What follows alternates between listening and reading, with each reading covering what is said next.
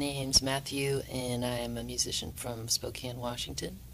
And I perform solo as Automatic Shoes, and I'm also in the band Atari Ferrari.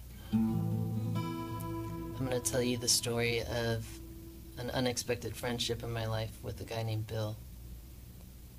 I had been working at Hastings Music Store in 2009, and uh, it has since closed down like a lot of music stores. So I got this call center job, and Bill was the trainer.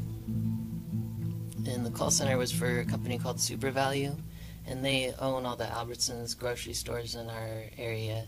So if you'd call the number at the bottom of your receipt to say your cashier did an amazing job, uh, which nobody did, um, you would be calling me.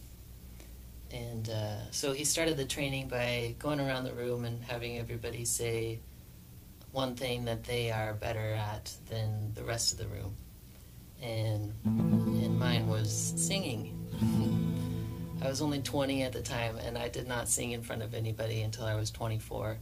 Um, it was just one of those things where I kind of blurt out something to make me uncomfortable and make me follow through with it. Um, I have a tendency to do that. So he comes up to me afterward and said that he played clarinet and, and took music theory in college, and uh, he was known as the singing trainer because he would walk around and croon and put everybody in a good mood. He'd like to sing Christmas songs around Christmas time.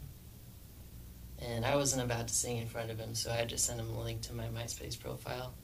And that was a big deal for me because we didn't really want everyone to know our information back then. So uh, I didn't want anybody to know who I was online. So he goes home and he listens to the song on my profile, and it's like this.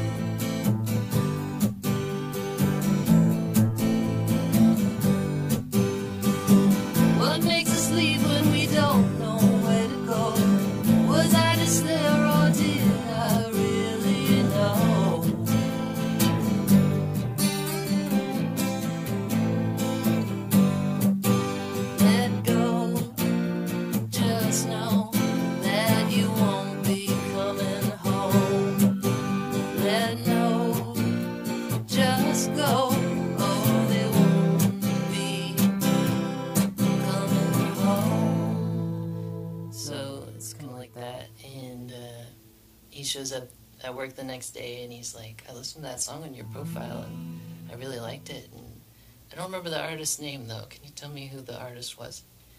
And I said, It was me. I'm Automatic Shoes because I don't like using my name, I think. And uh, he was just in disbelief. He couldn't believe that I was the one singing that. And and he's like, Well, I'm going to be embarrassed now if I'm singing in front of you. I don't want to hit any wrong notes. And uh, I thought that was kind of funny.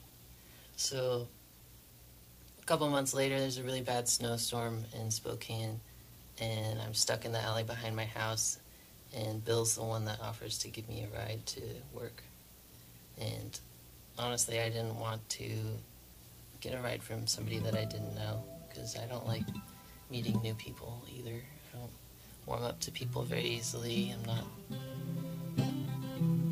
immediately the nicest person that you'll ever meet. um, but I took him up on the offer to give me a ride to work, and we became friends. Like we had trust after that, and uh, little did I know he really needed a friend at that time because he was battling himself inside. He had spent 65 years in the closet, and I was the one that he needed to tell. I was the one that he needed to throw himself out there to the wolves and, and make it real in his life. So I got to be that person. I remember when he told me, he was just surprised that I I didn't react. I was just like, okay, yeah, sure. Like, I kind of figured you were anyway because you didn't brag about your wife and your kids and all that stuff. Um, but just compared to the weight that he had felt his whole life, like my reaction was nothing, and he just blew his mind. So, ten years later, last April, I am by Bill's hospital bed, and he is um, trying to explain to me that he wants me to pull up my music on his phone so that he can listen one last time. And I've never felt more sorrow and joy in one moment, and I've spent the last year trying to process that. So, um, yeah, I felt a little bit lost without his wisdom. Even just to like send a song idea to or run any other kind of idea by him and see how it sticks. He would say things like, Man, I didn't learn that stuff until I was in my 50s, or have that realization, or have that grasp on this concept. So he'd make me feel really good about things like that.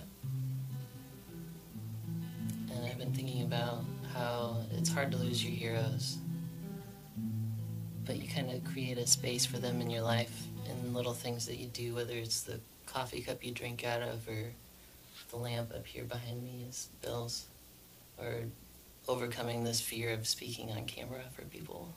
I hate it. um, yeah, I wasn't really like prepared for the idea of losing my heroes until Bowie died, and then Prince died, and then Tom Petty died. And I just thought that the next decade is going to be really painful for a lot of people. Like the last year, I've been going through losing my personal hero. Like it's going to be that, in the world, everybody's losing. I mean, not to be morbid, but we're going to lose a lot of people, and it's going to suck. Um, but on the other hand, when we prop their legacies up next to what we've been um, elevating recently, this whatever's popular right now. When we compare them side by side, I think we're going to demand a lot more from what we give power to um, musically and maybe politically. although I doubt that. Um, so yeah, I'm, I'm prepared to be very sad, but also I'm prepared for kind of a, a music revolution. Maybe it's a long time coming.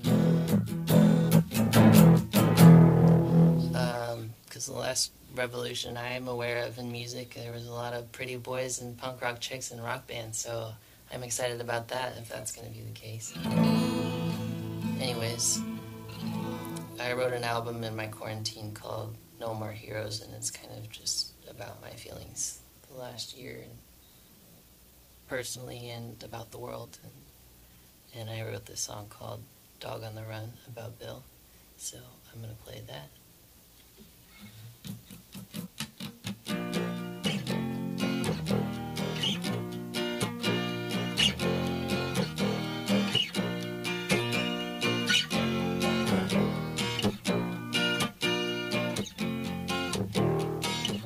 Well, it's been so long since you went away. You wanted one last song. It was a shade of gray. And I've been living my life out on my own like a dog on the run. Dog on the run.